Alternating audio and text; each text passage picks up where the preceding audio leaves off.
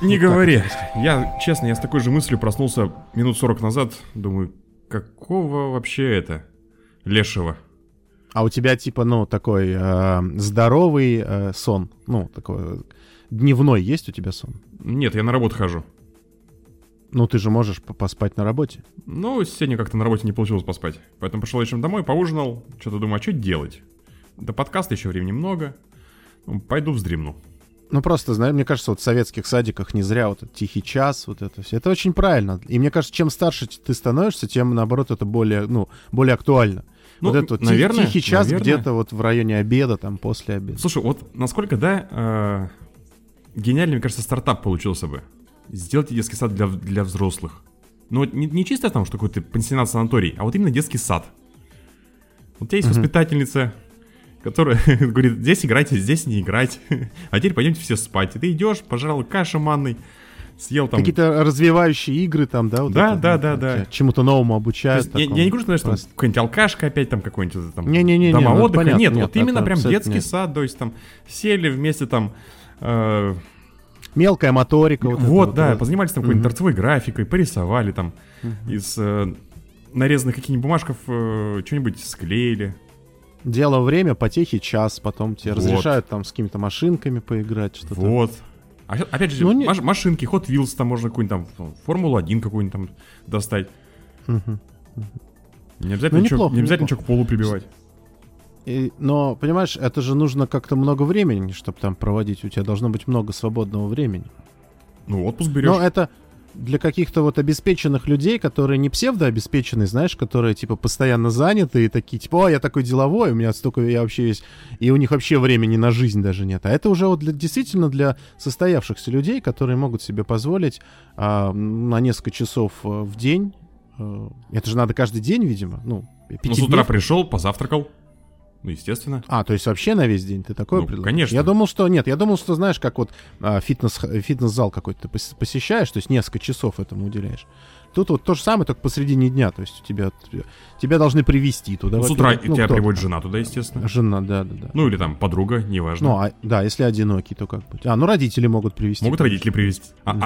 Слушай, а вот видишь, опять же, для стартапа какая мысль? Можно нанять человека специально обученного, что с тобой придет человек из этого садика, какой-то там из персонала тебя возьмет и приведет. Ну, если нет, допустим, родителей, жены, подруги, так случилось. Ну, в общем, короче, это не мы с вами обеспечены, поэтому погнали подкаст записывать. Я понял направление мысли, вот куда нужно смотреть. Ну, я понимаю, да. То есть, это, конечно, надо доработать, это не сразу уже готово. Ну, это естественно. Но... Это очень сырое все еще пока.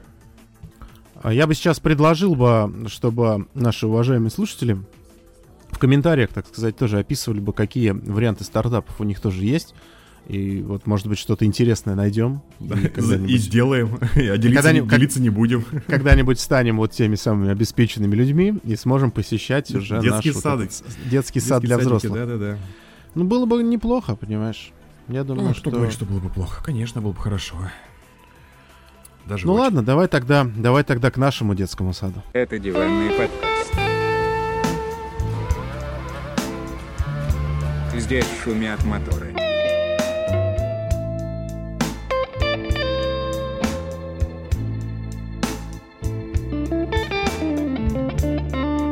На самом деле, всю эту неделю у меня вообще, вот как вывод всей недели какой-то, да, у меня вот единственный вопрос, как же все-таки правильно, соси или соси? Соуси. В общем-то, больше меня ничего не интересовало. Я, знаешь, больше мыслей про эту неделю нет. Ну, нет, единственный еще вопрос, кому дали Оскара? И я сейчас не про Пиастри говорю. Ага. Ну да, главное не сопоставлять с первой фамилией, которую произнес. Соуси, да, будет правильно все-таки? Я понятия не имею. Мне кажется, Алексей Львович нас научит потом. Но он умеет правильно произносить фамилии зарубежные. Я тоже считаю, что нам всегда есть на кого положиться. Отлично, подождем буквально, ну что тут ждать-то? А что, до марта? Когда там у нас начнутся? Я не знаю, как там календарь, я не помню календарь, честно говоря, как он там будет. В общем, короче, когда это будет весной. Ну вот всегда, конечно, это же такая, значит, тяжелая задача для профессионалов, для мастеров слова, для, конечно же, комментаторов, которые работают в прямом эфире, когда вот приходят спортсмены, атлеты с какими-то странными для нашего понимания фамилиями. И плюс еще какая-никакая цензура существует все-таки. И пойди потом объясни, что ты имел в виду, когда ты комментируешь какой-то спортивный... Ну, хорошо, что еще свежих китайцев не подносят с этими вот их знаменитыми фамилиями. И кто у корейцев еще, по-моему, такие тоже есть прекрасные фамилии, которые вообще у нас произносить в прямом эфире нельзя. Что-то тюркское в них есть, знаешь, такое. Вот. Но здесь, ну, мы посмотрим. Мне интересно, это правда. Это такая вот задача, вот прям вот такой... Вот можем пока ставки делать, как будет все-таки правильно. Ну, давай попробуем. Хорошо. Давай вообще просто поздороваемся. Здравствуйте, друзья. Здравствуйте. Это какой-то там выпуск нашего подкаста. 49-й. Спасибо, Тимур Евгеньевич. Это 49-й выпуск Диванного подкаста. В его стандартной вот этой форме. Разговариваем, общаемся за жизнь. Конечно же, не забываем говорить про гонки. Основная задача у нас сегодня, конечно же, поговорить про Формулу-1, про великолепнейший Гран-при Мексики. Но мы не забываем, как всегда, по традиции. Мы вспомнили, что у нас есть такая традиция. Выпуски начинаются с новостей. Вот. Поэтому, наверное, немножечко что-то обсудим окологоночное. Ну и постепенно перейдем к нашему детскому саду, потому что, как вы знаете, в этом году в сезоне Формулы-1 выступает достаточно большое количество молодежи. И что не может не радовать, потому что всех всегда удивляет, как же так, почему не работают программы, вот эти вот, лесенка вот эта не работает, Формула-3, там столько людей, Формула-2. На самом деле работает, просто она работает не, значит, вот как-то прямо пропорционально. Она как бы вот совсем-совсем пропорционально работает. И поэтому, естественно, из такой огромной толпы до Формулы-1 добирается совсем-совсем мало людей, а иногда вообще никто. Все в порядке, все так и должно быть. И тем более в прошлом году у нас, ну, очень много пришло, поэтому пока в ближайшее время ждать чего-то не приходится. Но перестановки вполне возможны. Очень даже. Я куда-то далеко увел, вообще не в ту степь. Давай вернемся к Оскару. Давай. Что-то я хотел послушать, что ты хотел рассказать. Ну, ты, скажем так, за кадром просил меня узнать, кому дали Оскар. Потому что появились фотографии с паддока. Вроде кто-то там носился со статуэткой Оскара, ну вот кинематографичной статуэткой, имею в виду. И кому-то ее, видимо, за что-то дали. Оказалось, что ее дали Фредерику Вассеру, как лучшему директору команды. А почему вот здесь, в Мексике, и как-то вот это все? Слушай, я так понимаю, что это вообще какая-то неофициальная штука, и кто-то ну, просто припер в паддок, кто-то просто вот... То ли у них какой-то приглашенный гость был, то ли я... Вот здесь я не разобрался до конца. Я просто знаю, ну, что точно... То есть, короче, это относится к организаторской вот этой фишке какой-то, видимо. Не зря они, 5 лет подряд получали как лучшее гран-при сезона. Они все время что-то придумывают. И, видимо, не только для зрителей вокруг, да, вот... Ну вот я не понял, то есть на основе чего это было сделано? То есть это, как я понял, что ФИА и ФОМ к этому отношения не имеют. То есть там реально кто-то из приглашенных гостей команды просто вот... Ну, за что пригласили, там, Вассеру подарил статуэтку Оскара. Не знаю, свою, не свою, там, может, кто-то из актеров приезжал. Я не знаю. А я просто видел, как Кими так воодушевленно не смотрел, да, улыбался, я тоже видел, и так радовался. Кими, наверное, что-то дали. Такой, не, да, нифига мой, Кими просто рассматривал статуэтку, ну, Фредерика. Вот.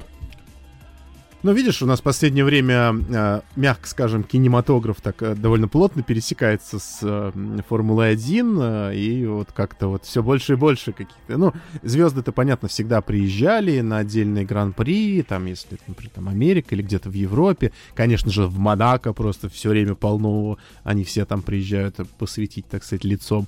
Но здесь вот еще у нас начался вот этот вот сериал от Netflix, кругом все показывают, снимают, кучу сезонов. И, как оказалось, я изначально не верил, но действительно получилось с помощью, вот так вот, казалось бы, голубых экранов привлекать новую аудиторию. Показывая вот документальный фильм, казалось бы, какой-то, но вот сумели, смогли найти правильную ниточку, значит, как это преподносить, и даже новые болельщики приходят из-за этого. Это, конечно, фантастически. Вот скажи это, да, там лет 10-15 назад, хрен бы кто поверил вообще. Не, аудитория реально приросла, то есть и по американской части рынка, так понимаю, наиболее заметно становится.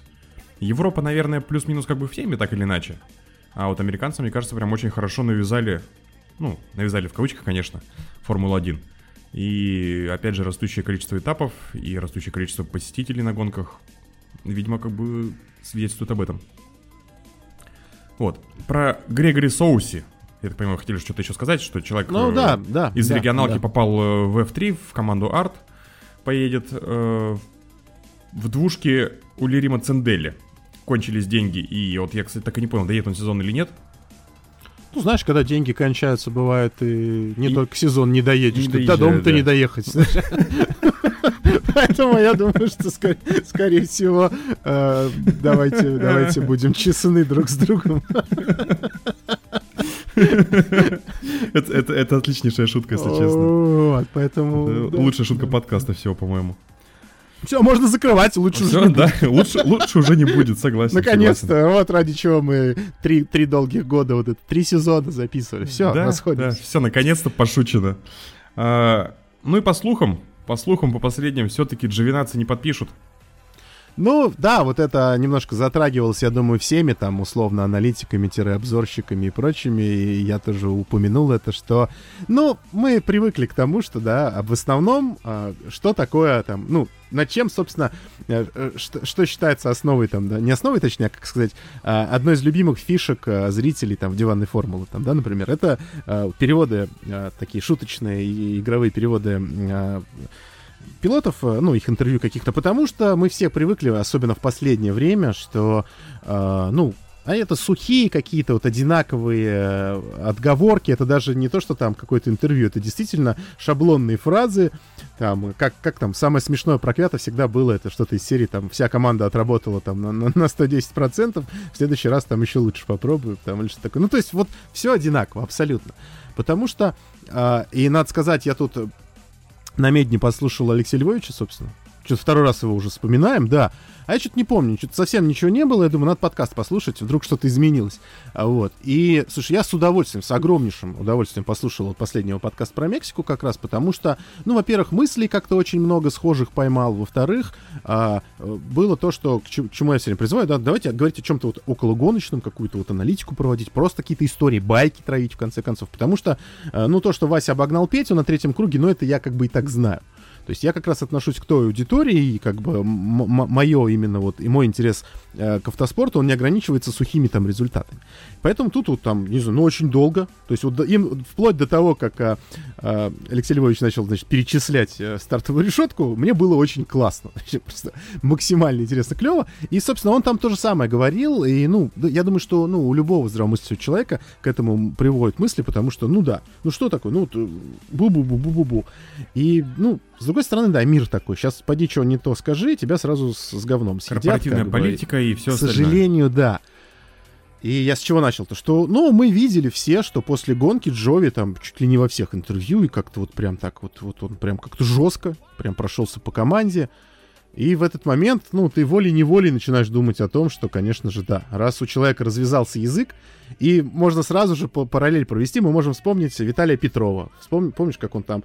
Почему-то у меня на фоне кажется, что там как раз что-то типа Абу-Даби такого было, какие-то вот такое уже темно, вот эти вот какие-то вот паддок такой вот красивый, и что-то вот там он чуть ли не канал там матч что-то выговаривал, что вот ля-ля-ля, все вот так вот плохо, там, 3 рубля. Это как раз вот его там последний год за Рено был, когда, да. Хотя вот зацепись его карьера, можно сказать, вот там, дальше. В принципе, ну, возможно, пошла бы совсем другим путем, и там, ну, намного более успешным гонщиком мог бы стать Виталий Петров именно в Формуле-1. Ну, мне так кажется, потому что все-таки, ну, Рено, она такая, хороший крепкий середняк, можно так сказать. Да? Вот. Мы это, естественно, слышали... От кого мы там это еще слушали? Да много. Да, ото всех. Ну, да. Реально, и это всегда под конец сезона. Раз такой, когда человек уже точно понимает, он может уже высказать все, что ему не нравилось. То, что раньше он за зубами держал, потому что там... Может, что-то где-то с настройками, что-то где-то, может быть, вообще в принципе с отношением внутри команды, да, потому что, ну, понятно, что если ты в коллективе работаешь, а всем на тебя, мягко говоря, наплевать, и все так к тебе относятся, как к не пойми чему, ну, наверное, хороший результат сложно показать, даже на хорошей машине, не говоря уже, если ты там на ведре едешь. Тут вдруг, да, Джови что-то начинает говорить, что вот ля-ля-ля-ля-ля-ля, и, ну...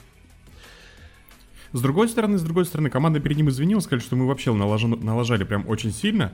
И, что интересно, Джови даже поддержал Лапа Элкон, это брат Элка, на которого... Я запутался, честно, во всей этой иерархии итальянской мафии, там вот это владельцев Феррари и вот этого всего там Фиата производных всех этих фабрик. Он поддержал, говорит, типа, я тоже не понял, какого вообще хера, простите, с Джовинаци так поступили. Ты итальянец, как бы, и знаете, не потому поддерживаю, что он итальянец, а потому что, как бы, поступили плохо. Вот, типа, вроде как гонку заруинили абсолютно всю, то есть какая-то невнятная тактика, зачем это было делать, ну и там дали по списку. Вот, поэтому... Что будет и как будет, пока непонятно. Но слухов что? Слухов достаточно много. Во-первых, у нас продлили Китай до 25 года. И, естественно, возвращаемся к слухам про Гуаньюй Чжоу. А, при том, что вроде как вот сейчас в 22-м же Китае не будет. Не будет, да, то есть 2 года Китая уже нету, но его продлили. Но они потом такие, мы вот постфактум, вот там вот, со следующих там еще вот мы покатаемся. Да, типа что 23-й, 24-й, 25-й год, ждите, будем проводить. Ну еще раз возобновились все эти слухи по поводу Чжоу. И уже какая-то плюс-минус даже какое-то обрамление стали не иметь по части того, что появилась цифра.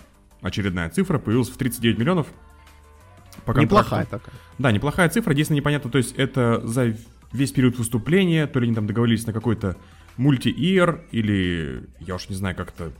Короче, как это все будет выглядеть, я пока не понимаю. Но посмотрим, на самом деле ждать осталось уже, мне кажется, совсем недолго. Потому что Вассер сказал, что мы объявим 16 ноября гонщика. Если память изменяет, по-моему, во вторник. Угу. Ну, то есть буквально то после после гонки в Бразилии, да. Вот, уже что-то объявят, что-то скажут, поэтому посмотрим. Пиастри, судя по всему, нет. Видимо, идет какой-нибудь тестером, наверное, в Альпин. А, еще, кстати, Навалака подтвердили в F2 в MP Motorsport. Вот, кстати, первого из гонщиков, которого объявили в F2 в этом сезоне, ну, в предстоящем, вернее, это будет Климент Навалак в MP Motorsport. Ну вот, с новостями, наверное, пока все. У нас больше как-то вот по молодежи, ну и по Джовинаци, да. Ну, забавно, да, что долго мы с тобой в том числе обсуждали, что может все-таки Китай, может все-таки Чжоу, да, может все в ту сторону. Потом как-то от этих мыслей все ушли, потом появились слухи там от Андретти, потом вроде как не договорились, тут не так, здесь не сяк. Ну, Андретти причем подтвердил уже, что да, как бы вот... Ну, там, кстати, слушай, тоже интересный момент с этим шведо-швейцарским коллективом. Я про Заубер имею в виду, что Андретти вроде как высказался: да нет, у нас вроде как деньги были, но шведы выставили условия, что они свои детище так любят, что хотят ставить себе там 20% акций контролирующих, и вроде как, что без них ничего приниматься не может. Что вроде как бы мы продадим, но право голоса хотим иметь. А это, типа, нам не надо, не интересно, мы американцы, мы хотим что-то делать по-своему. И тут же, само собой, и Колтон Херт отвалился, которого там тоже уже прочили там куда-то в Формулу-1 посадить. Короче, блин, все очень стремительно и быстро меняется. И вот к чему. Тут бабло баблом, но изменения просто какие-то постоянно сумасшедшие. Подписываем, не подписываем, увольняем, не увольняем. Ну, в общем, осталось по большому счету дождаться 5 дней с последним местом в Формуле-1. Ну, а дальше уже, видимо, будет... Только по двушке да по трешке на всякие объявления. Обидно, что, конечно, для многих, скорее всего, карьера Антонио Джовинаци пройдет такой мрачной тенью. То есть он, ну, останется совершенно незамеченным. Ну, не то, что совершенно незамеченным, но, конечно, не так ярко, наверное, как хотелось бы. Вот. Потому что, начинал он хорошо, на самом деле. То есть куда он сейчас, где он там. Ну, понятно, что Феррари, наверное, его сразу там не бросит. Возможно, либо будет все-таки какая-то околоформульная жизнь. Да, то есть вот какая-то околоформульная жизнь, либо какие-то тесты, либо там симулятор, как мы знаем, сейчас очень, ну, так как тренироваться нельзя и негде, то все как бы тренируются на симуляторах сейчас и испытывают все. То есть, в принципе, компьютер уже давно и плотно помогает в гонкостроении. Ну, либо, опять-таки, у Феррари очень много других каких-то гоночных программ, поэтому, возможно, куда-нибудь еще пойдет, то есть это тоже несложно. Но я к тому, что вроде как начало что-то получаться, начали действительно какие-то яркие периодически какие-то выступления быть, вроде как, знаешь, такое ощущение, что человек как-то как поверил в себя, да, там, может быть, как-то опыт перенял, еще что-то, но сейчас тут уже все, ну, на то она и Формула-1, понимаете, тут... Если ты сразу же себя как-то не раскрыл и изначально тебя с самых детских лет не тащат как будущую звезду, то, наверное, надо как-то вот пытаться, но вот раз уж не получилось, то извините. Как говорится, места очень мало, там у нас вон куча народ за дверью стоит, ломится, а половина из них еще и с деньгами ломится, ну кто же им как бы... Кто же от денег-то откажется? Понимаешь? А то потом кончится и даже до дома не на чем доехать будет, поэтому надо сразу вот... брать пока есть. Так что, ну ладно, чего уж теперь. Не так и много, правда, у нас новостей, поэтому давай сразу к Формуле-1, к Мексике, к Мехико, точнее, потому что это было Гран-при именно Мехико-Сити. Довольно редкое явление, да, мы привыкли к тому, что у нас очень много сейчас стало разных Гран-при, которых раньше не появлялось, и, казалось бы, вроде трасса та же, но носит другие названия, но именно вот название как Гран-при какого-то города, это вообще, ну, исторически, во-первых, не очень правильно, и как-то вот никогда не применялось, а тут теперь вот оно, появилось. Но, с другой стороны, тут посмотришь, да, вот там одно дело, казалось бы, там, ну, можно назвать Гран-при какой-то там провинции, какой-то области, но бывает так, что целая область, она может быть меньше, чем тот же самый один какой-то город, вот это Мехико, да, поэтому все-таки с населением тут побольше и так далее, то есть это такие уже такие тонкие аспекты, то есть для меня это в ту же пачку, что я все время ругаюсь вот сейчас про спринты, да, что их пихают вот ставят куда-то вот туда же, вот в одну общую кучу с Гран-при, что вот это часть Гран-при, там, и так далее. То есть, вот то же самое, что как Гран-при называть там в честь какого-то города. Ну, это, на самом деле, мне кажется... Как там наша любимая гонка называется, все время забываю? Эмилия Романья, Made in Italy, что-то там они же наворотили, тогда-то вообще какой-то кошмар. Ладно. Поэтому это, конечно, это больше головная боль историков, головная боль вот совсем замороченных людей, которые там убиваются настолько, что вот важно там полностью соблюдать все там, значит, исторические аспекты. Ну и, наверное, головная боль потом будет у статистиков всяких, там, статистов, как это правильно называется, людей, которые очень любят точности и будут там копошиться в названиях и не понимать, почему вроде одно и то же, а вот как-то что-то, какой-то там единственный победитель Гран-при Мехико-Сити Макс Ферстаппен. Ну вот и все. В очередной раз мне показалось, что было очень весело. То есть там все время какой-то вот этот вот карнавал, вот эти вот разрисованные под мертвых люди. Очень порадовало количество народу, опять-таки, да. То есть вот это вот, что возвращается. Мы в прошлый раз с тобой обсуждали, как быстро мы стали забывать, да, вот это, как могут быть наполнены трибуны, и как может действительно на фоне, когда там берут интервью или мимо просто проезжает машина, или что-то случается, мы можем слышать, да, вот это вскидывание рук, или какой-то вот этот крик, гам, шум, вот это все. Ну, то есть еще большую живость придающая. То есть, ну, эмоции все-таки, ну, оно же как-то, оно приумножается, и когда ты их разделяешь с толпой, оно тебе самому становится намного круче, намного вот эмоциональнее, ты больше от этого получаешь там удовольствие, или наоборот, там, если это какие-то грустные эмоции, то еще больше переживаешь, все там в тебе клокочет прям. Ну, короче, это очень здорово, ты на это смотришь, уж не знаю, кто в этом году получит приз за лучший промоушен Гран-при, но мне показалось, что опять было как-то вот прям очень весело, все как-то быстро, живо начали. Плюс еще добавляло, мне кажется, вот этого шоу, то, что трасса такая пыльная, грязная, вот они там все едут, вот это все. То есть какое-то вот такое, ну, более первобытное, что ли, такое немножечко, да? То есть вот не прилизанное гламурное Гран-при, когда там все с иголочки, все, ничего не ломается и все классно. А тут, да, вот пылинки, соринки, ездим, значит. В общем... Нет, ты правильно сказал, что видишь, изначально, в принципе, Мексика страна колоритная. Плюс вот эта привязка к Дню Мертвых, ну не привязка, а просто что совпадает, что гонка, и тут как раз День Мертвых, я, кстати, не помню, в какой он в 30-30, ну, в общем, короче, вот это как-то захватывает этот праздник всегда.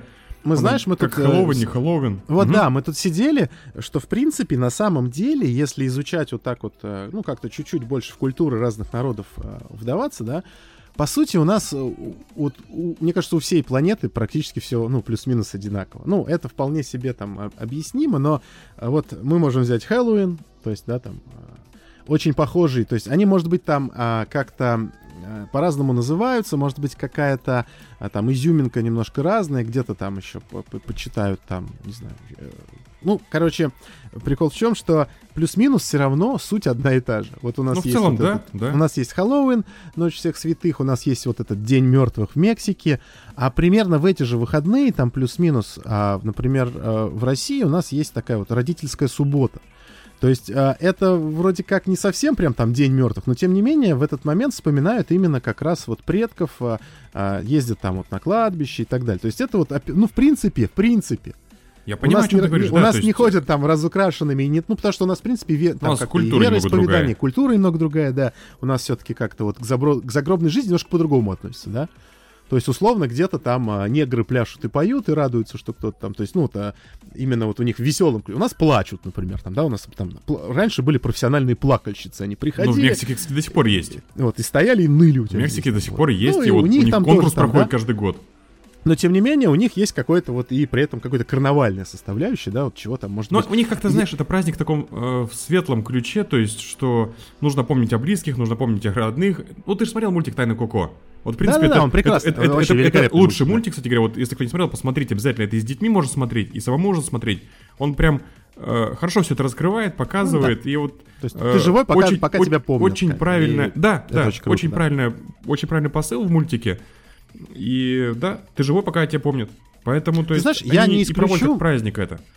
Я не исключу, что, может быть, и в нашей культуре, в культуре нашей страны было когда-то тоже что-то подобное, но просто вот, знаешь, за давностью лет как-то ушло, и в какой-то момент стало не принято радоваться там отдельный день, что там как-то... Ну, у нас, видишь, исторически было много всяких разопотрясений, там то церковь, то не церковь, то еще какая-нибудь штука, то что как-то все такое более, давайте попроще... Ну да, у нас до сих пор там, да, у нас вроде светское государство, при этом у нас очень много там топят за православие, при этом у нас весь народ гуляет на Масленице, это как бы вообще там языческий праздник. Ну, то есть вот у нас как-то спокойно это все сочетается. А кто-то еще это... и в прорубь лезет купаться. Ну, вот все это вместе. И потом такая благодать. Все это вместе, главное, да, пьяным и драться еще в очереди, когда вы подрались в очереди на освещение яиц там пасхальных, да.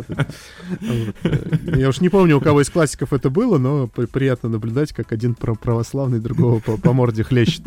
Вот. Заранее извиняюсь. Тем более сегодня день милиции. Это товарищ майор, с профессиональным вас праздником. Спасибо большое, что слушаете. Так вот, и... Хоть бы вот, задонатил разок. Знаешь, вот это вот все смешение культур, когда вот это все вот очень много, понятно, что... Все это может забываться, но я говорю, что я не исключу, что когда-то и у нас было что-то подобное, именно с точки зрения вот какой-то карнавальной такой составляющей, то есть вот... Именно когда ты один день не плачешь, а все-таки как-то радуешься, и наоборот, как бы изображаешь каких-то там мертвых или там вот, ну, как-то вот обыгрываешь это с другой стороны. Потому что, знаешь, как говорится там, да, как вот какой-нибудь психологический прием, я думаю, тоже очень важный, когда ты можешь вот, ну, отпустить как-то, да, вот там, ну, потому что, ну, все равно, когда что-то такое случается, и там, к сожалению, смерть близких, но горестно не всегда максимально из-за того, что действительно ты потерял кого-то. Ты чаще себя как-то жалеешь, потому что ты не понимаешь, как ты теперь будешь жить. Потому что всегда был этот человек, а теперь его нету. И там может быть какая-то либо помощь, либо поддержка, либо просто общение. А тут теперь все, ну как, ты-то остался как бы. Поэтому, ну в общем, что есть, то есть. Поэтому вот была такая параллель, что в принципе во всем мире примерно в одно время есть такая какая-то вещь. Ну, может быть, потому что я думаю, что в других странах что-то подобное тоже можно найти, в других культурах каких-то. Да, запросто. Мне кажется, это все шло по культуре заимствования. То есть, отмечают, ну давайте, наверное, мы отметим там. Плюс эти всякие исторические захваты там, колоний и так далее, и так далее. Да, внесение культуры в чужую страну и так далее. Опять-таки, да, если ты соседнее государство с этим государством, то с тобой может быть еще кто-то соседний, а с ним еще, и там как испорченный телефон, рано или поздно куда-нибудь что-нибудь дойдет. Да и, в принципе, все мы на всей этой земле братья и сестры. Поэтому... Отличный подкаст, мне прям нравится уже, если честно. Теплый такой разгон. Поэтому мы... Краси разгон. Вот, да. Ну, только мы, наверное, умеем начать со слов «соси» и закончить православием, так сказать. Вот, и поэтому не может не радовать. Я надеюсь, что все это во благо. В любом случае. Короче, я к чему?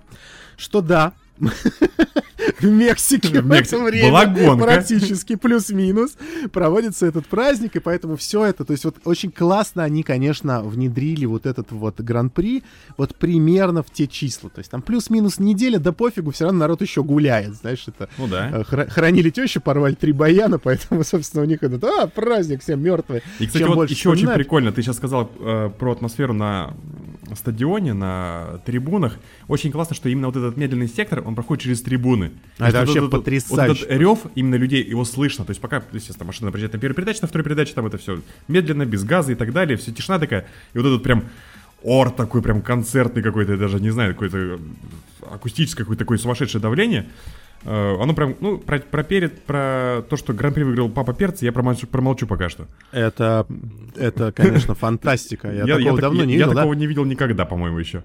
То есть вот мы сейчас можем вспомнить вот Гран-при Великобритании этого года, когда все мы знаем, что произошло на первом круге там, да, и очень много потом обвинений в сторону Льюиса Хэмилтона было, и все это вот как-то неоднозначно, но тем не менее это Сильверстоун, это Англия, это люди, которые там больны автоспортом, это люди, которые там что мал, что велик, все знают, что такое гонки.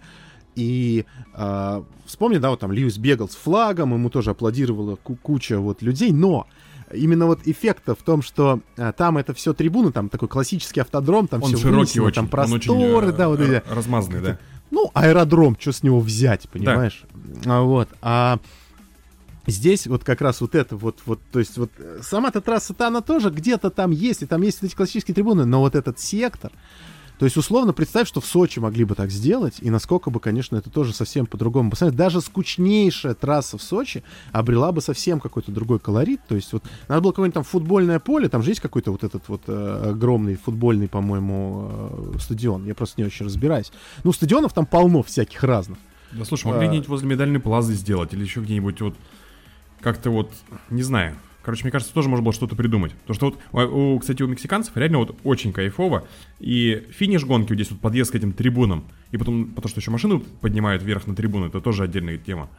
Но в целом, да, то есть что максимально близко получается к людям. То есть не то, что люди выбегают и бегут куда-то, им надо добежать до прямика. А именно, что машины подъезжают к людям, и вот здесь вот все, никуда не надо идти, и остановилась масса скопления людей, они все уже вот здесь, все вокруг этого праздника, Папа Перца пьет, все пьют, все радуются. Кто приехал первым-вторым, уже пофигу. Да, вообще наплевать. Вообще просто наплевать. Кто там приехал первым? Где-то смена лидера чемпионата. Тащи, мать, тащи текилу, давай. Просто вообще. Хотел с текилы, кстати, сразу. Надо будет. Это, конечно, породило сразу кучу мемов с подиумом, когда пьет только там чувак рядом стоящий от подиума, потому что это Папа Перца. Да. Не знаю, кстати, по-моему, Перца какая-то семья еще огромная, так ее показывали там. Перец, Фэмили, по-моему, там... У Переса много, да. Видимо, там еще весь табор с собой точно куда-то таскает. Просто такие... Не, ну как, но родина, все-таки он... Нет, все классно, я ничего не говорю, это прикольно. То есть, ну, что такая поддержка у человека есть. То есть и семья здесь вся, и дети, и какие-то там, я не знаю, там братья, сестры, там кто еще там, я даже не могу представить. Но прикольно. То есть реально атмосфера тащит абсолютно. Даже если бы гонка получилась там какая-нибудь, я не знаю, ну там... Средняя, скучная, унылая доезжала какое-то было бы, то есть, но финиш просто перечеркивает сразу все. Ну просто ты уже ждешь такой, давайте, что сейчас будет? Вот эти кадры, помнишь, как Кими там закладывает бутылку и сзади взрываются вот эти... А вот, там Тиеста, вот, по-моему, как раз уже пляж, да, что-то стоит. Конфетти летят, и там куча вот этих нарезок, разную музыку накладывают, там кантианская дикая колбаса, и такой невозмутимый Кими пьет из огромной бутылки шампанского. Сразу вспомнил почему-то следующую, вторую мою любимую гифку с Кими, где он едет на прямой, все греют резину вправо-влево, он едет прямо. Вот это, конечно, и тоже вот какую-нибудь музыку такую же. Я, знаешь, что просто сейчас подумал? У меня две мысли сразу, что, во-первых, я понял, что мне напоминает вот этот вот сектор и вообще трассы Мексики. Если кто был, между Петербургом и Москвой есть город Тверь, вот, и там, значит, около, на объездной этой Твери есть Румус Рейсинг, базируется гоночная команда, и у них есть картодром свой, ну, сделан картодром, и он в летнее время работает, собственно, как большая открытая трасса, которая потом заезжает в ангар, но я, по-моему, рассказывал про нее, довольно интересно, на канале есть там, по-моему, анборд с этой трассы в коллекции, и, то есть ты едешь по улице, потом едешь в ангар, и там быстренько такая медленная секция в ангаре, там по нему катаешься, уезжаешь обратно. В ангаре сидят люди, ну, соответственно, там есть кафе, там, да, сверху люди смотрят, там твои, может, кто-то там, ну, и... Вот, мне кажется, вот очень напоминает почему-то Мексику, потому что ты такой... И следующая, потом следующая мысль, что следующее, что должны сделать в Формуле-1, это построить какую-нибудь трассу, чтобы ты потом в ангар въезжал, просто в закрытое какое-то помещение. Посмотрите, что это гул, рев, такое отражение. Вот. Единственное, что, конечно, на вытяжке разорятся, но, с другой стороны, настоящий поклонник автоспорта, ему, значит, масло понюхать там с выхлопом, это самое любимое. Мне кажется, так можно сделать, знаешь, где? Можно сделать в Монако, проехать через чей-нибудь дом просто. что-нибудь гостиную дорогу проложить. Ну, там частично, кстати, это есть с туннелем, да, этот эффект. Но в туннеле никого нет, там только маршалы стоят. Не, неинтересно. Она же прям через чудо гостиную проехала. Люди сидят, пьют чай. Человек просто сидит, да, или там курит сигару, например. Курит сигару. Мяу. И тапки упали. И кот непонимающий посмотрел, типа, что за фигня. Вот, нет, ну, прикинь, в огромный такой ангар, чтобы... Я понимаю, да. Чтобы шоу вот это. Тут же можно... Все вообще надо... У нас же сейчас шоу любят, сейчас же мало кому интересно. Слушай, подожди, а напомни, пожалуйста, кто сейчас там помнит, не знаю, опять же, может, напишут. Я сейчас не буду даже гуглить, открывать. Трасса, которая будет в Майами у нас, она же будет какая-то там где-то возле стадиона кого-то проходить, там какого-то то ли бейсбольного, то ли еще какого-то. Она через него не проходит или она просто вокруг него? Я вот сейчас что-то вспомнил этот момент. Там же какой-то гигантский стадион должен быть. Ну, мне кажется, вокруг они же мне там тоже все смеялись, что это очередная там, типа, как в Лас-Вегасе, там, Гран-при парковки там, значит... А, кстати, да, у нас Лас-Вегас же еще, возможно, стоится. Ну, вот он был когда-то, и по слухам, и то, что я там читал, что, конечно, многие гонщики плевались, что там, типа, ну, блин, типа, это какое-то неуважение. Ну, что это такое? Мы тут пилоты Гран-при, а мы тут на парковке казино, значит, супермаркета катаемся. Ну, как-то совсем, ну, типа, что ж такое-то? Вот, так что... Не, а тут, знаешь, вот это, у меня сразу в голове, сейчас же, ну, мало кому там интересно какие-то там технические составляющие. То есть, вроде, казалось бы, Формула-1 — это как раз про инженерию, там, про вот это все безумие, там, про полет мыслей. Сейчас все-таки как-то больше любят нас личности там отдельно, да, выделять. То есть у нас все следят, там пишут про пилотов больше, чем про технику. У нас плюс у нас сейчас очень любят шоу, то есть всех надо развлекать, всем нужно зрелище. У нас Netflix всякие там вот это. И мне кажется, что нужно все сразу соединять. То есть, знаешь, ты заезжаешь в ангар. Это такое, как вот какое-нибудь там топ-гир-шоу, знаешь, там какие-нибудь могут бигфуты прыгать в этот момент по бокам трассы или перепрыгивать через трассу, мотоциклисты могут фристайл какой-нибудь показывать, вот этот мототриал, там, знаешь, вот это, и люди вот сидят там, и вот этот гул сразу, вот, формула, всем наплевать уже на эту формулу, она там мимо проехала, что-то уехала куда-то, и дальше вот это шоу продолжается, какой-нибудь ведущий харизматичный орет там, да, он заехал, давай, это тот, сюда, давай, там, и все, понимаешь? Ну, мутируем, рано или поздно до этого дойдем. Вот. Короче, в принципе, мне кажется, что сейчас у многих Гран-при Мексики ассоциируется именно вот с праздником. Вообще даже не поспорю. Абсолютно. И радует, что и гонка-то не подводит. Гонка хорошая была. Очень хорошая. Я даже не знаю, я, конечно, немножечко удивлен отсутствием темпа Мерседеса вообще как явление, по большому счету. Вот, то есть... Ну, как-то я себе представлял больше Рубилова, что будет. А вот этот вот странный старт... Ну, как, для кого-то он странный, для кого-то он хороший получился, вроде как у Макса. Но... Короче, я себе представлял немножечко другое на старте. Как-то я думал, что будет прям вот... Сейчас будет какая-то заруба такая. Она получилась, но немножечко не там. Думаю, здесь сейчас какой-то крэшек. Ну, как-то... Ну, видишь, у Мерседеса все-таки вся вообще, мне кажется, идеология заточена под более жесткие составы резины. И как-то им, ну, вот, под конец-то вроде ничего. Ну, пытался там как-то еще Льюис ехать, но... Ну, плюс, опять-таки, да, ну, как сказать-то правильно... Но то, что произошло в первом повороте, это... Ну, я боюсь уже, знаешь, что-либо говорить. Но, может быть, конечно, зная о том, что, ну, если посмотреть свободные практики, часто и много они там ошибались.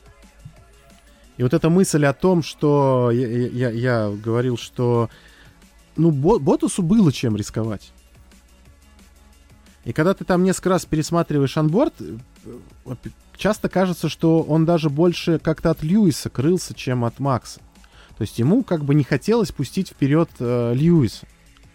Но потом ощущение, что пришло все-таки осознание того, что да, вот Макс-то вот здесь и слева, и он сейчас поедет. И что если ты все-таки действительно... Ну, вот, резина все-таки, ну, как бы холодная. Ну, насколько это возможно. И вот это ощущение того, что, ну, представляешь, что было бы, если бы все-таки было как бы вот столкновение. Если бы Боттас вынес Макса, это да, было бы очень еще ладно интересно. Бы, если бы Боттас там вынес Хэмилтона, или там Хэмилтон Боттаса, если бы они как-то там вот... Это тоже был бы гигантский шум, это была бы просто абсолютно... Breaking news.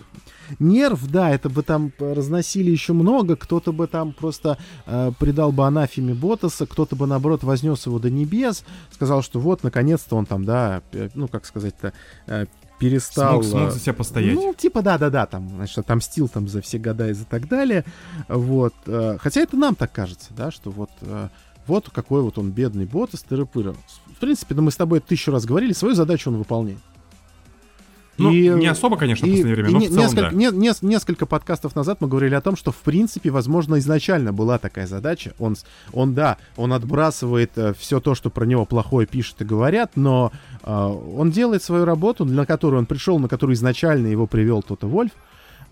Если вот эту вот длинную параллель с самого начала. То есть мы говорили, ну, если кто-то вдруг не слушал, мы говорили о том, я уж не помню, в каком выпуске это было, мы говорили о том, что, в принципе, Боттас суперзвездой никогда не был, и какой-то его максимум, он это не роль рок-звезды, это не роль чемпиона мира, там, Формулы-1, и... То есть его привели в лучшую команду, и здесь он в любом случае вот, ну, как бы один из топовых пилотов сейчас считается в пелотоне, поэтому, то есть и так ты уже выше головы, условно говоря, если уж совсем порубить, то все, ты уже и так, все, ты здесь, вот сиди и не вякай. И он с этим справляется. И, в принципе, в команду он там, да, очки зарабатывает, там, победы у него есть. Льюиса, когда надо, он прикрывает, когда надо, пропускает. То есть, в принципе, с этой точки зрения все в порядке.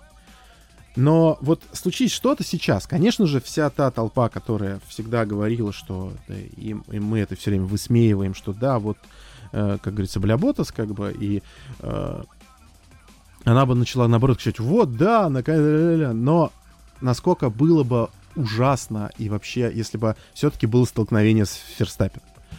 То есть это бы все разнесли бы, и это вспоминали бы вообще всю оставшуюся жизнь, что это преднамеренно, что это там специально, что вот он помог, и вот там сейчас Льюис, там, не знаю, лидером чемпионата стал, и все там. А если бы еще и после этого Льюис стал чемпионом мира, то это все вообще хана. То есть я думаю, что Боттасу бы мертвых скунсов под дверь подбрасывали бы еще там, я не знаю, всю жизнь там просто. То есть это не знаю, там, это заговор на вороньем глазе бы там составляли каждый день, там, значит, отдельные личности. То есть это был бы, конечно, полный трэш, поэтому, возможно, вот во всей этой стрессовой ситуации он подумал, что да как бы вообще нахрен, потому что он, ну, настолько раньше. И одно дело, когда ты первый едешь, ну, вот вас там много, там есть какая-то лидирующая стайка, да, то есть чем ближе к началу, тем проще. Пофигу, где ты тормозишь, но парни сзади... Они вообще этого не ожидают. И чем более дальше они там, плюс вот эта пыль еще, плюс вот этот вот хаос, то есть, ну, у всех напряжение, у всех адреналин, у всех первый круг, первый поворот. А и опять-таки, да, ну что происходит на этой трассе? Это просто какое-то издевательство, потому что у тебя бесконечная прямая, а потом 90-градусный поворот, максимально медленный, как бы. И вот это, конечно, столпотворение, и там вот, собственно, вся вот эта череда, да, она началась именно вот из-за этого, в том числе, что Боттас вначале рано затормозил, что потом... я настаиваю, что это он наткнулся на Риккьярдо, хотя вроде как все говорят абсолютно другое, то есть все почему-то обвиняют Риккьярдо, вот. Подожди, ты считаешь, что виноват Боттас? Да, конечно, он просто намотался на Риккьярдо. Он повернул на апекс с середины трассы, будучи уже вокруг кучи машин, потому что его все догнали, потому что он затормозил не пойми где. И он с середины трассы повернул на апекс, как будто там никого не было. То есть, в моем понятии, он пытался уйти как можно глубже туда, чтобы потом, понимая, что уже вперед уехал Макс и вперед уехал Льюис, чтобы потом в следующем левом повороте и последующем ему правом, чтобы ему начать раньше разгоняться и к концу следующей прямой быть хоть чуть быстрее. Он пытался как бы заход сделать. Он, может, конечно, и пытался, но я бы не стал обвинять. Это был слепой поворот на апекс с попыткой сделать хороший заход. А в этот момент там уже был Риккьярдо, который, как все приводят в пример, что типа это очень узко, он едет внутри, он должен заходить туда с меньшей скоростью, то есть он бы не попал... Ну даже Риккьярдо сказал, что я ехал слишком быстро. Если ты смотришь анборд Риккьярдо, он поворачивает руль, у него машина абсолютно нормально поворачивает, это Формула-1, это не байдарка какая-то. Нет, я понимаю, я просто потому что он сказал, что я ехал слишком быстро. И в этот, это круто. Чем быстрее ты едешь, тем лучше у тебя время на круге. И, короче... Серьезно? И если, не знаю, я 1000 раз пересмотрю. Он нормально уже поворачивает в поворот, он уже внутри, и в этот момент очень оптимистично, как будто никого нету. А там, он вполне себе и не видел. Он поворачивает туда... Нет, Боттас точно не видел. Конечно, не видел. Конечно, не видел. И в попытке сделать вот этот вот замах, он просто надевается на колесо Риккьярдо. И сам Риккьярдо буквально через 2 поворота после этого, в еще одной медленной связке, какая она там, я уж не помню, какие там повороты, абсолютно точно так же надевается на Джорджа Рассела. Рассел там тоже заранее уже намного... То есть это не то, что был бы какой-то там внезапный нырок там, да, то есть это не дайв-бомба какая-то, это летящий по своей полосе, когда здесь что-то происходит, внутри, как бы в первом повороте, туда все равно заходят в кучу машин, то есть как бы... И... То же самое делает потом Рассел, он заранее уже занимает внутреннюю сторону, он заходит уже в поворот, и в этот момент с середины почему-то человек, который едет посередине трассы, решает, что ему нужно коснуться поребрика колесом своим, как бы, хочешь, касайся, только там уже машина. И сам Риккьярдо точно так же подлетел на Расселе, хорошо, что у него там еще сзади тоже ничего не сломалось, и, в принципе, и у Боттаса тоже ничего не произошло, то есть я все-таки утверждаю, мое мнение, такое, что все-таки, то есть, мы всегда об этом говорим. Это гоночный инцидент. Тем более, это гоночный инцидент на безусловно. Первом круге, в первом повороте. Собственно, поэтому ничего не дали, да. И тут другой вопрос. Сейчас мы к этому тоже вернемся. У меня куча вопросов. Я сегодня мистер Загадочник. Что, это, короче, толчья первого круга, и вот это все, поэтому и штрафов никому не дали. Но в моем понимании это самое натуральное, что в это чуть больше виноват, соответственно, Боттас, потому что он сам нацепился на колесо. То есть он повернул туда, где уже была машина. Он мог поехать как бы шире. Вопрос какой? Буквально недавно в Турции у нас Гасли за какую-то вот абсолютнейшую херню. Нет, там вообще просто дичь была полнейшая. Я вообще не понял этого. И у человека, у обычного зрителя, у любого, да, возникает вопрос, а почему? Почему Гасли вот там вот ни за что, по сути, тоже точно так же, когда на него намотались, дали какие-то 5 секунд, а здесь вот Риккьярдо же сделал то же самое, это же Риккьярдо виноват, это же ему надо дать, а Риккьярдо ничего не получает. Вот как бы... Разночтенница. Здесь вопрос ни к Риккьярдо, ни к Боттасу, ни к Гасли. Здесь вопрос к тому, кто судил Гран-при Турции и почему вынесено было такое абсолютно идиотическое решение.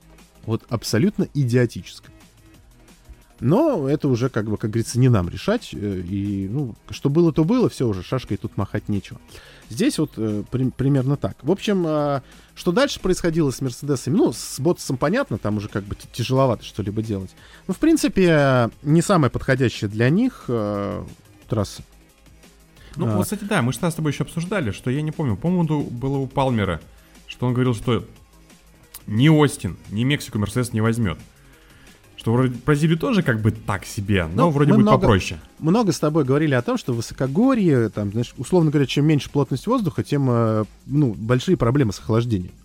В том числе и охлаждение, в том числе и аэродинамика, там много всегда были проблемы с охлаждением в этом плане, и здесь, ты не можешь, условно говоря, совсем опять топорно сказать, ты не можешь на максимуме ехать. Опять-таки, работа с резиной, как дорожное покрытие себя вело, как оно менялось, потому что, опять-таки, мы видели и пыль, и все, ее все-таки раскатывали трассу. Температура воздуха, опять-таки, температура воздуха на высокогорье, и там как туда солнышко светит, немножко по-другому, чем где более низко. То есть куча вот этих факторов, плюс, опять-таки, да, работа все-таки с более жесткими составами резинами у Мерседеса как-то получше была. На более мягких они как бы едут хуже, откровенно говоря. Кстати, если говорить, возвращаться к охлаждению, что-то сейчас вспомнил, да, то можно порыться, найти фотки, насколько изменилось вот оперение, то есть даже, как это называется, крышка двигателя, да, условно говоря. Даже вот тупо на фотках сзади дырочки, назовем их так, чтобы уж как каждого инженера, кто это будет слушать, стошнило, стали побольше. То есть прям вот видно, насколько все пытались, потому что это, никуда ты не попрешь против. Физика. Да, нужно охлаждать машину. Поэтому я думаю, что с этим много было чего связано, но опять-таки, ты знаешь, нисколько Mercedes не ехал, потому что, мы видели, что все-таки они смогли там что-то сделать в квалификации.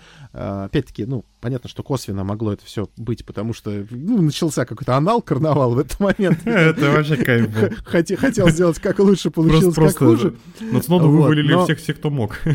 В принципе, несмотря на то, что тут нисколько, Mercedes, сколько круче стал Red Bull.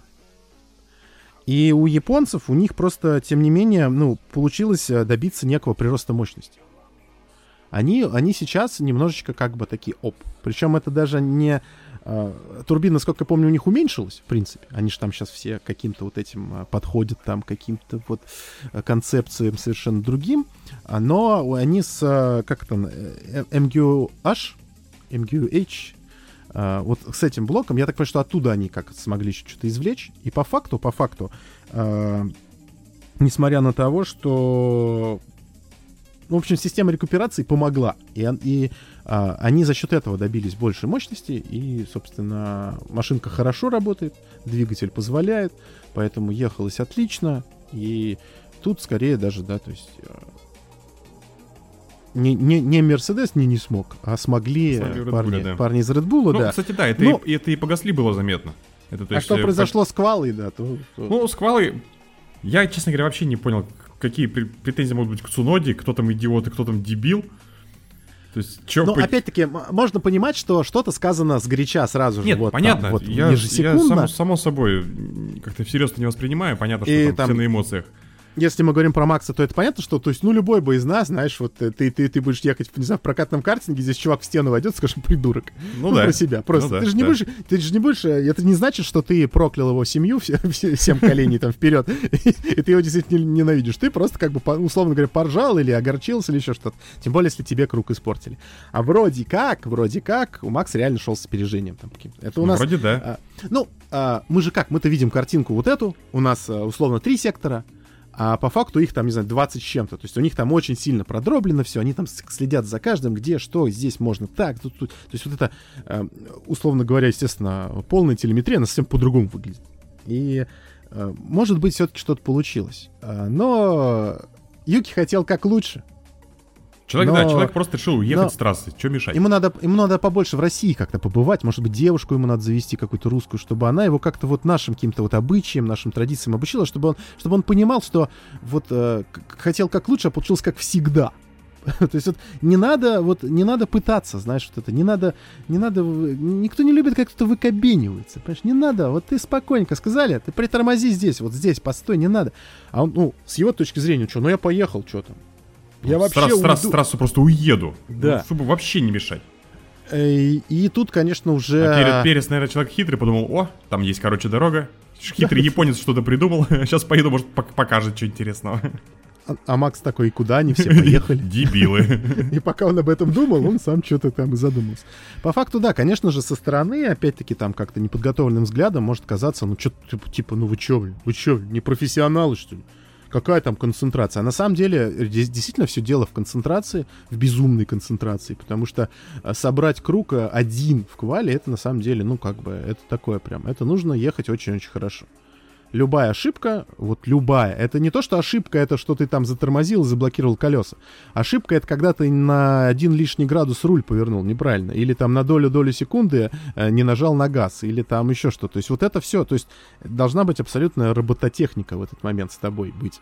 И любой отвлекающий фактор, он, конечно, Плюс, действительно, когда ты едешь, и это буквально все перед тобой. Ты же не можешь понимать, что там происходит. Особенно, если это грязная вот такая трасса, и там какие-то клубы пыли могут быть. А вдруг там поперек дороги машина сейчас лежит, действительно. То есть все, что угодно может быть. Вот. И вдруг там какая-то, жесточайшая авария. Мы их видели даже в этом сезоне, и ты такой, типа, блин, Поэтому это все такие мелкие, то есть, кажется, на что там отвлекаться, на самом деле есть на что. Вот. Я даже не знаю... на обычных дорогах, люди, если об этом не задумываются, ты там отвернешься, например, ты едешь за рулем, посмотришь назад или влево-вправо, и у тебя машинально руки влево-вправо начинают поворачивать. И понятно, что пилоты это тренируют, понятно, что это все немножко другое, но вот даже на примитивном уровне это работает. А когда вот у тебя степень концентрации такая, что просто воздух звенит вокруг, то, конечно, в этот момент любой подобный фактор, он очень может отвлечь. Ну, к сожалению, да, вот Юки надо будет поработать над пониманием того, что вокруг происходит. Ну, то есть он как бы физически, ну, как сказать-то, не то чтобы там его за это убить надо, но, к сожалению, эта совокупность факторов привела вот к такому результату. И не получилось. С другой стороны, но я считаю, что получилось, наоборот, круче. Получилось сильно круче. Стартовали со второго ряда, получилось у них как-то вот побороться, вот, получилось у них прорваться, вот Боттас там устроил этот карнавал, и как-то вот, то есть у нас хороший такой вот первый вот этот круг, первый поворот, он был прям вот на эмоциях. А были бы они сразу впереди, ну, усвистал бы, например, Макс вперед, ну, вдруг получилось бы, да. Те же самые Мерседесы опять ехали, подумали, блин, мы тут все три практики ошибались, тут газон косили. А если мы сейчас еще... Нет, давай тоже затормозим пораньше. И все, и он бы там после первого поворота уже бы там 4 секунды бы всем вез, там 5, 6, 10, и все. И все такие, гонка говно, Red Bull самовоз, Макс Ферстаппен надоел, что там еще, в общем-то, он не заслуживает и так далее. И все. А так мы посмотрели неплохую гонку, мы посмотрели на удивленного Хэмилтона, который говорил, что, Че он так валит? Он да, очень, очень быстро. Позвоните ему, скажите, чтоб не валил, я так его не догоню. Вот. Мы видели, как Серхио прям играл, да, то есть вот он на последнем отрезке... А помнишь, как все нервничали, все не понимали, что такое? То есть так долго проехал Перес, может, уже дотянет уже до софта, например. И как пульнет под конец, типа, и все хорошо будет. Ну, кстати, да, я несколько раз задавался вопросами в трансляции. Ну, сейчас вот этот вот сейчас переобуется и поедет. Нет, хард. Все, то есть, ну, опять же, особенность трассы, особенность воздуха, температуры и... Вот, работа с резиной, да, конечно же, да. Что мягкая, как бы, резина, это вот для Боттаса сработала на одном круге, на последнем, все. Кстати, ну, тоже, вот, я как уже отмечал, что я несколько иначе стал смотреть на Мерседес, на вот эту всю структуру, на вот этот весь тоталитарный режим, вот этот вот это все, вот, давайте, похеру, давайте делать, что будет. Надо хоть что-то отыгрывать. Одно очко, отыгранное Боттасом, как раз это одно очко преимущество в Кубке конструкторов сейчас после Мексики как раз у Мерседеса над Ред Буллом. Так что, как казалось бы, вот вроде мелочь какая-то мелочь. Это, вот, понимаешь, часть того, что я чуть выше говорил, что у нас как-то сейчас мы... Ну, понятно, что это тоже всегда было, то есть кумиры, там, люди, там, ими восхищались, естественно, там, личностями, но у нас сейчас восхищаются только личностями. Ну, то есть у нас сейчас самое главное — это вот какой-то чувак, звезда. Там, не знаю, у него 4 миллиона подписчиков в сраном ТикТоке, все, его надо показать везде, его надо целовать в попу, потому что он добился. А по факту, если мы все-таки будем про гонки говорить как про гонки, это все-таки технический вид спорта, и, конечно, все эти ваши гонщики, они нахрен никому не нужны, потому что нужно валить вот на тех ведрах, которые делают, вот, и на этом безумии, которое создают инженеры. И все-таки вот это все совокупность, оно как бы вот состоит из многих частей. И очень важная часть, она техническая, и команда. Все-таки борется команда. Вот она придумала машину, вот они хотят сделать, они хотят быть самыми крутыми в мире, производителями вот этих машин.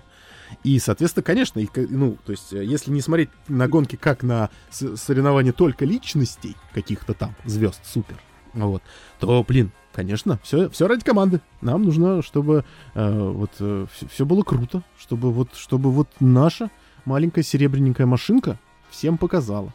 И, конечно, вот это... Ну, извините, да. И вот эта вот борьба, да, вот это вот отгрызание вот этого очка, так сказать, вот, Боттаса у Переса. Это вот очень круто. То есть, по факту, да, то есть, казалось бы, со стороны, что ни себе, ни людям, нафига? Типа, никто не получит. А я тут, кстати, я вот об этом вчера думал, а что они не сделали? Ну, сделали бы, правда, что любой получает очко. Почему первая десятка? Ну, я, кстати, тоже не понимаю. И представляешь, какая бы чехарда творилась на последних кругах у людей, которые отстают на 3 круга, на 2, Мазепина, у Шумахера, да, у Латифи. Происходит чехарда, потому что им уже наплевать, они уже все. Но они могут, в принципе, очко заработать. И мы бы видели гонку в гонке. И там бы потом пошло, мне кажется, давайте, знаешь, кто-нибудь сдувает пыль с ультрасофта, с гиперсофта, принесите мне комплект этот старый, где ты еще с прошлого года валялся. Представляешь, насколько было бы вот это... Они же хотят зрелищности. Они для этого придумывают какие-то там вот эти спринты, прости господи. Вот. Хуже спринтов только ТикТок. Вот. А это самое, как его? А вот такую штуку они уже не могут. А тут у тебя пол пелетона бы на последних кругах ломилось бы в боксы. Толкнулось бы там. Друг друга бы крашили там. Возня вот это. А мы любим, когда нам же нравится в боксах смотреть, как быстро все это обслуживают, как они там друг друга не пускают, как они там щемят друг друга, кому первым выехать здесь, кто. И это, представляешь, как что бы это было. Все бы боролись за это единственное очко, потому что наплевать, так они все уже уехали там. Я на 3 круга отстаю, ну чё. А тут у меня своя гонка бы началась. Да, и представляешь, это какой-нибудь условный там, не знаю, Мазепин или Шумахер, ну возьмем сейчас Хас, как самую студию команду. Пишем коллективное письмо ФИА, пишем коллективное письмо. Садись. Садись, бери ручку, пиши. Я думаю, что маленький человечек Жан Тот засыт, конечно, и он не сделает так. Скажешь, слишком опасно. Молодежь не готова. Да, но я считаю, что это было бы вот просто самое лучшее. И представь, говорю, вот в конце года у кого-нибудь Мазепина там 23 очка, потому что он все гонки заезжает в своем круге за софтом, за мягкой резиной и валит просто последний круг, все. Офигительно. Да? То есть я считаю, что надо коллективное письмо писать. Депешу. В поддержку. Это будет наш стартап. Гоночный. А потом еще можно в конце года присуждать отдельный приз. Они же любят всякие призы дарить. Отдельный приз человеку, который набрал наибольшее количество очков за лучший круг. Ну, тоже вариант, да. И представляешь, там кто-нибудь, да, там, Латифи получил бы приз. Ему было бы радостно, потому что он давно не получал никаких наград таких гоночных. Канаде было бы радостно. Конечно, конечно. Потому что каждой стране нужен свой супергерой вот такой. И если мы видим настолько прекрасный праздник в Мексике, если мы видим настолько классную Голландию, которая по всему миру, кажется, ездит, вот, хотя считается, что русские сейчас по всему миру живут, вот, и вот, ну, блин, клево. Так что надо подумать над этим, надо написать коллективное письмо и возродить дух автоспорта, чтобы соперничество было везде. Все пытались что-то доказать. Все пытались показать, что... Это как вот, как я в свое время говорил, что, да, вот когда, помнишь, было время, что в квалификациях люди не хотели выезжать. Да, когда комплект экономили. Не было смысла, да, типа, я и так, что мне там, 7-м стартовать или 10-м, я никуда не поеду. Или наоборот, они знали, что они пройдут, у них слишком хорошая машина, они знали, что они пройдут там хоть с 5-го места, хоть с какого, они аккуратненько проезжали, ну, в общем, да, все экономили. То есть, казалось бы, но в какой-то момент почему-то какому-то идиоту в голову пришло, что автоспорт — это про экономию. Хотя автоспорт — это про самое настоящее расточительство всего. Вот. И почему-то кто-то вот в какой-то момент мы свернули не туда, понимаете? Как жить с этим? И вот помнишь, вот это, ну это же было как-то, ну, дрянь была какая-то. Ты да я помню. То есть потом хотя бы в третьем сегменте начали давать комплекты колес отдельно. Вот типа, вот знаете, просто вот, жахайте. Вот так вот просто сидишь и просто, ну, блин, что происходит, когда квалификация? Вот. И у меня тогда была мысль, что почему никто не догадался, что нужно все 3 сегмента, они как бы время плюсуется твое. То есть, если ты хочешь завоевать пол, ты должен быстро, очень, быстрее всех проехать в первом сегменте. Пускай там отсеиваются последние, да? Но те, кто, например, прошел уже во 2-й сегмент, их время итоговое будет состоять из 2 сегментов. А те, кто смог пройти в 3-й, то из 3. То есть, чтобы завоевать пол, ты должен быть, условно говоря, там, например, самым быстрым. Ну, короче, 100% это самым быстрым во всех сегментах. Либо там... То есть, здесь... ты предлагаешь считать среднеарифметическое? Ну, не среднеарифметическое, а тупо суммировать. То есть, получается, в первом сегменте человек проехал за 1,5 минуты круг, а в 3-м сегменте кто-то проехал за 4,5... За сколько там? За 4,5 минуты круг.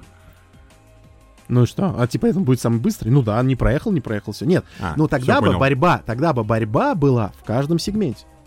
В каждом сегменте каждый старался бы проехать как можно быстрее. И никто бы не отсиживался в боксе, потому что отсиделся, все, пошел в жопу отсюда. Ну, то есть у тебя самое плохое время. Вот. И даже если ты на самой крутой машине, но ты экономишь комплект резины, то ты тоже ничего не получаешь. Но, видишь, вот, мы почему-то решили, что надо экономить. Ну, как бы. Ну, фиг знает. С другой стороны, ну, мне кажется, что... Ну, квалификация такое. То есть, как бы у нас, в принципе, сейчас какой-то странный автоспорт. У нас нет тестов, у нас там ничего не развивается. Какие-то они там потихонечку, втихаря, напильником там что-то допиливают в течение сезона. Вот. А так было бы там, ну... Денежков нема. Да, Илюша. Да. Ну, что, у кого? У них? Ну, наверное. Вот. И... Разные бывали квалификации. Прикольно было бы опять возродить, вот как было там. Да. Мне вообще нравится формат суперлапа. То есть, как бы, вот когда нет права на ошибку, есть один круг. То есть ты можешь бесконечно тренироваться, но у тебя зачетная только одна. Как. И ты туда. Ну, ошибся, не ошибся. В принципе, плюс-минус по факту сейчас так и есть. Но, тем не менее, право на ошибку все-таки остается. То есть они все-таки успевают. Есть, там 10, 15, 18 минут. Они все-таки успевают, да. А тут вот все. То есть вот ошибся. То есть это именно было бы, конечно, такое соревнование на точность. Прям на 100% концентрацию, на полную отдачу и, конечно, на такую чистую твою скорость. Ну, фиг знает. Так, вернемся в Мехико. Мехико-Сити. Да. Я предлагаю по старым пробежаться, выделить еще несколько у нас человек, отличившихся в гонке. Гасли. До чего же прекрасная Альфа-Таури. Нет, у Цунода, кстати, тоже был шанс, потому что Цунода ехал прям очень хорошо. У него как-то прям получалось с Мексикой в этом году подружиться, но в гонке не получилось. А Гасли молодец. То есть, причем, как бы потом ни Сайнс, ни Леклер сказали, вернее, оба сказали, что мы ничего, не можем. На этом наши полномочия все. Мы пытались оба его догнать, а фиг. Нифига, Хонда и Альфа-Таури прям едет и хорошо очень. Феррари, поздравляем. Своих конкурентов прекрасно обыграли. Они там немножечко между собой тоже там пытались понять, как бы получше, как похуже, кого пустить вперед, кого нет. Сайнс потом говорил, гоняемся мы или нет. В общем, Леклер в итоге впереди. Но как-то микродубль, можно сказать. То есть такие микродубль, да? Вдвоем, в принципе, довольно высоко. Если откинуть Гасли, то максимально, наверное, возможный вариант, который был. Вот, поэтому все использовано и... Благодаря этому отрыв сейчас прям возрос хорошо. За сколько у нас? За 4 гонки до конца сезона. Кто у нас там еще был? Ну, Окон. Окон, конечно, красиво вынес немца с японцем. Я прям... Ну, как еще вообще машина не развалилась, как все это выдержало еще, потому что с двух сторон два удара такие достаточно сильных получилось. Ну, вынес на него, но они опять-таки сами об него убились. Ну, я образно, конечно. Да-да-да. Никто не виноват, само собой, это абсолютный инцидент. Он был той стеной, об которого кто-то убился. Да, ну просто я смотрю, только старт прошел, смотрю, ага, здесь что-то сломалось, Шумахер припарковался, че, куда, когда, кто успел-то, почему-то все понамотались-то на кого-то. Ну, в общем, да, тоже это все прикольно. Подпрыгнул такой, как на трамплине, то есть... Как раз таки Цунода в этом плане получилось, что он тоже опять-таки был как бы, ну, он вообще, то есть он просто ехал. Он то есть вот, ну, никак. Тут вылетает Шумахер, и Окон от него пытается как бы куда-то тоже там что-то сделать, и в этот момент, конечно, происходит вот это вот. Причем, да, я вот об этом даже в обзоре сказал, причем почему-то дважды, что Окон, там, ну, вот это все неразбериха, и он так подлетает, ну, и он прям в слепстриме у Мазепина ехал, и он как-то вот...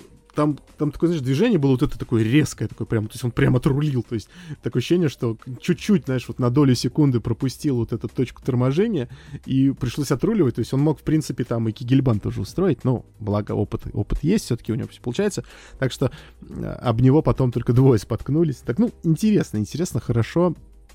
Окон, в принципе, да, тоже неплох.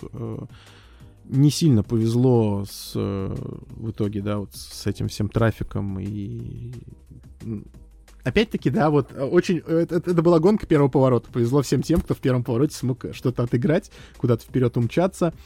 И потому что дальше вот началось... Ну, опять же, видишь, как повезло умчаться, повезло отыграть. Джовинаци отыграл хорошо. Только никак этому не помогло абсолютно. А вот, кстати, Кими молодец. И Кими, во-первых, да, и повезло из-за штрафа, что он стартовал повыше. И приехал хорошо, и, как сказал опять же Вассер, что, знаете, мы тут еще, наверное, поборемся за 8 место в КК. Потому что Виллока не догоняют, а Виллок как-то в последнее время ничего особо не клеится. Дождевые гонки кончились, и как-то... Да, и вряд ли предвидится еще. И вряд ли предвидится, да, то есть арабские Бразилия, страны... Кстати, Бразилия может еще, да, что-то там случиться, но арабские страны — это 1 миллион. Я, кстати, не смотрел прогноз сейчас, что там... Не смотрел ты тоже? Да, не смотрел, но... У нас же теперь что... как это, кошмар обзорщика у нас, что не неделя, то рейсвик, поэтому как бы покой нам только снится, никакого сна. Вот как там в 2,5 часа ночи заканчиваешь писать сценарий, в 8 утра просыпаешься, чтобы записать и успеть перед работой снять ролик, поэтому... Ну, Сан-Паулу, вот прям на данный момент, суббота-воскресенье, облачно, плюс 20, плюс 24, солнечными местами, то есть пока что ничего не предвещает. Как-то Вассер может возрадоваться. Ну, в целом, да. Шансы у них прям есть неплохие догнать Уильямса. Мне очень понравился в этот раз, помнишь, старая картинка, где Кими, там, значит, дети рядом, циферка 4 с какого-то праздника, там, Робина, наверное. Ну и самая главная шутка, что типа, когда папа не пил 4 дня. Да-да-да. А теперь появилось то же самое, там написано, когда папа затащил на ведре 4 очка. Ну, папа молодец. Папе прям респект большой на самом деле. Что Кими такую гонку провел достаточно хорошую, как бы спокойную относительно. И, кстати, что интересно, что реально темп-то у Альфа-Ромео появился. То есть держится за Астон Мартином, не проигрывает Альпину. И как бы, то есть, ну прям нормальный такой середняк. Будь так с начала сезона, мне кажется, давно бы уже были впереди Вильямса. Вот. Ну так что, в принципе, а Вильямс, да, Вильямс как-то снова провал. Какой-то, опять же, все эти коллизии, какие-то неудачные работы с резиной, наверное, еще с чем-то. Мерседесский мотор, может, не очень тащит в этих условиях. Короче, все как-то было средненько. Ну и Макларен, в принципе, туда же. Одно очко Норриса и на этом... Ну, видишь, у Норриса была очень сложная задача, он стартовал совсем далеко. Что приключилось с... Рикьярдо. С Рикьярдо мы все видели, да. Вот. Кто-то считает, что он, кто-то считает, что в него.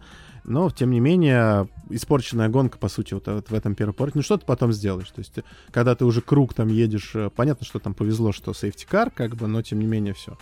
Да нет, это даже по Боттасу было видно. Пожалуйста, машина, условно, плюс-минус там... около топ-3, около топ-4, а толку почти никакого, условно. Ну, только вот быстрый круг получился.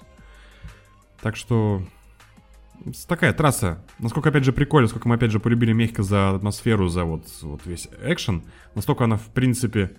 Ну, это автодром старой школы, да, он довольно сложный, он достаточно узкий, то есть тут по современным меркам достаточно тяжело именно гоняться, потому что, ну, как-то яйца надо иметь, чтобы куда-нибудь там запихнуть лишний раз нос, кого-то попытаться там выдавить, опередить, и...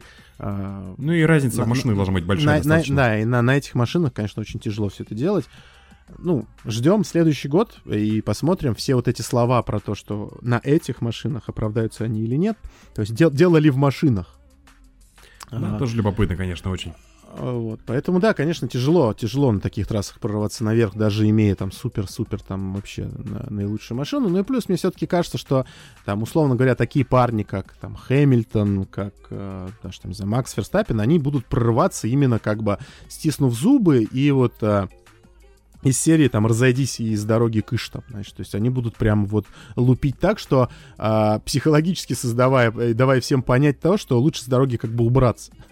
И часто мы это на самом деле наблюдаем, вот эти вот, когда вот идет куча критики там тому или иному пилоту, что а что-то он его так легко пропустил.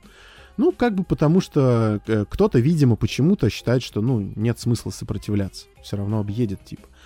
А какие-то пилоты, наверное, все-таки они как-то и, в принципе, поспокойнее, там, условно говоря, тот же там Боттас, да, и вот ему самому тяжелее как бы прорваться. То есть он не будет вот так напролом лезть, он будет пытаться более-менее там как-то, так скажем, как это правильно сказать, там, аккуратно все это сделать. Ну, к чему его аккуратность приводит, мы, собственно, опять увидели, поэтому, ну... Как-то так, не получилось не сразу. Все, Алонсо неплох, в очки. Опять-таки повезло в первом этом самом круге. Вот, вначале поехал внутри, успел прыгнуть, потом понял, что дальше не надо, поехал по траве. Вот, и там спокойненько. А еще, кстати, совсем забыл сказать, что в обзоре, что, мне кажется, Перес, знаешь, очень внимательно слушал предстартовый брифинг. И что он, что Гасли, кстати. Парни из Хонды, вот мы поняли, знаешь, кто это, отличники, кто там шушукается сзади, стоит, ржет там, знаешь, кого рассадить надо, а кто стоит и слушает, что внимательно говорят. И сказали же, да, там Масси сказал, что вот там вот колышек вот этот вот, который надо было объезжать, где, собственно, вот, когда Боттас там с Хэмилтоном постоянно ошибались в практиках, они туда ехали далеко по этой траве, и ты потом около стены этот колышек объезжаешь. А... Масси сказал, что на первом круге, как бы, понятно, что там будет толчья, если что-то там будет происходить, ну, не обязательно вот туда уезжать там за 300 километров. Вот. Помнишь, какой-то подобный бред был во Франции, когда надо было, там же у них бесконечная тоже такая вот эта поляна разрисованная, и там надо было объехать, типа, если ты вылетел там вот в первой этой связке. Левее уехать, там какую-то связку проехать какую-то, там где-то потом съездить, выехать. Да, там. До гипермаркета Лента, там потом вот, заехать в Икею, развернуться, значит, и еще там по Волоколамскому шоссе ехать там 200 тысяч километров куда-то. Я, наверное, правильно сказал, москвичи, наверное, поймут, не знаю, я придумал сейчас эту трассу, но, наверное, она есть. Я смотрю, думаю, вроде Волоколамская шоссе, это же в Москве, думаю. Этот питерец, и что он лечит? Вот. И здесь сказали, что да нехай будет, как бы, ехайте как-то вот там, аккуратно просто возвращайтесь. И мне кажется, они такие, ага. И вот именно этим они и воспользовались. То есть, условно говоря, Перес такой, так, ага, тут у нас тут что-то происходит, тут эти Боттасы что-то творят, а я прям поеду, потому что там можно выехать, просто срезать трассу нахрен вообще. И он реально... А оказалось, что Гасли-то тоже там был, только Гасли чуть поменьше, и у него как-то получится полчаса. И они даже там напрямую по факту соревновались друг с другом, то есть никто никому не мешая. И Гасли, в принципе, был даже близок к тому, чтобы вот на какой-то первой стадии гонки обогнать даже Перес. И вот, мне кажется, эти два парня, они действительно применили некую хитрость. Клуб веселых и находчивых случился в этот раз в Мексике, и вот они как-то вот очень, очень умело воспользовались этим вот прекрасным советом, и как-то вот получилось у них все. Короче, как и получился Гран-при, как мне кажется. Определенно. Ждем теперь карнавал бразильский, потому что Бразилия тоже любит нам дарить всякие интересные гонки. Да. Еще и дождь может пойти, как всегда, в самый нужный момент. Там где-нибудь, да. Но там, в принципе, интересная трасса. Тоже олдскул. Да, с большой богатой историей. И, как сказал Алонсо, когда вы едете в Бразилию, у вас никогда руль прямо не стоит.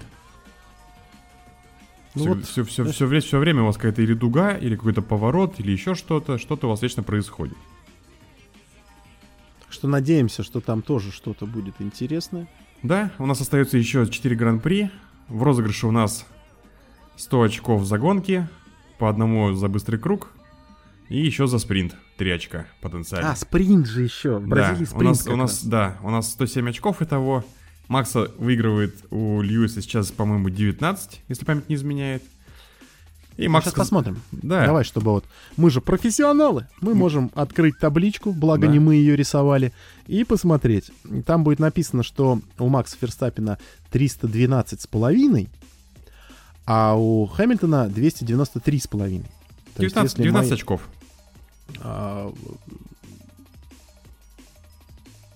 Да? Да, 19. Ну ладно, хорошо. Ничего еще не закончено. 4 гонки, тут еще и гоняться. Что все еще очень даже может случиться, очень все еще может даже произойти. Смена. Райкконен, кстати, обошел Латифи и занимает теперь 16-ю позицию, в общем, за чуть. Ну, хорошо. У Кими аж целых 10 очков теперь. Нет, Кими прям тащит Альфу хорошечно. А у Рассела на Уильямсе 16. Ну, у Рассела есть шароподиум в СПА. Шароподиум. Вот, как бы там на халяву, конечно, досталось прям нормально. Ничего не поделаешь, Да нет, как бы, само собой, ничего такого страшного там нету, все хорошо. Так что ждем Сан-Паулу. Осталось совсем чуть-чуть. Осталось у нас буквально... А что у нас? Завтра уже четверг. В пятницу у нас уже гоночный уикенд стартует. Так что только... Когда у нас подкаст выйдет? В четверг? Или в пятницу? А я вот сейчас думаю, сижу, завтра выпускать или в пятницу все-таки. Может быть, завтра. Завтра люди послушают, поплюются, поматерятся, и в пятницу все поднимут настроение гонкой. Да, так что я думаю, что выпускаться надо завтра. На этом предлагаю и закончить, потому что пойдемте. Время уже поздно. Я пойду лечиться, поздно, сопли, горло. А я пойду сосисочку съем. О, это хорошо. Поэтому у меня в конце подкаста просто вопрос. Как будет правильно? Сосечка или сосисечка? Ну, узнаем через буквально полгода. Я пока затрудняюсь, боюсь. Когда стартует новый сезон. Предположить даже. Спасибо, друзья. Как всегда. Саусичка. Саусичка. С горчичкой? С горчичкой. А смотря с чем? С кетчупом или с горчицей, понимаешь? А ты как вот ешь? Я с горчицей. Я, возможно, сейчас съем вообще сырую, потому что очень давно... Знаешь, вот это ощущение из холодильника. Ты просто берешь ее и просто так вот прям без хлеба, без ни хера просто абсолютно. Даже не запиваешь. Да. Спасибо, друзья. Приятного вам аппетита, приятной вам еды, в принципе, в вашей жизни. Потому что еда — это хорошо. Чтобы ваши столы ломились, чтобы вам было всегда что поесть, что попить. Вкусно, главное, всегда. Не забывайте. Кушайте много, кушайте вкусно. Это сейчас у нас уже, знаете... Наш стартап детского сада потихонечку начинает работать. У нас утренняя речь про то, что нужно хорошо питаться, правильно питаться.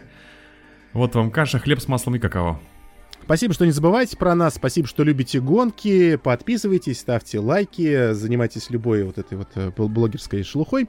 Если есть желание, поддерживайте любым доступным для вас способом, в том числе есть Patreon, есть еще какие-нибудь просто донаты, поэтому спасибо всем огромное, кто это делает.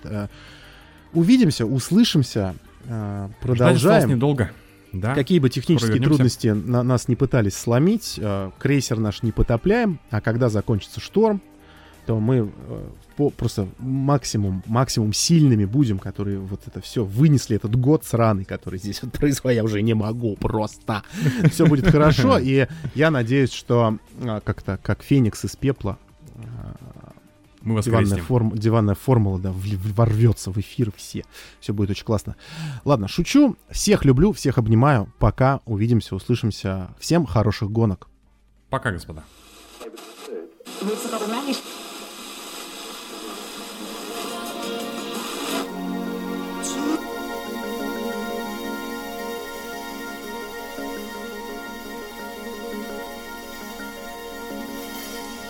Это диванный подкаст. Здесь шумят моторы.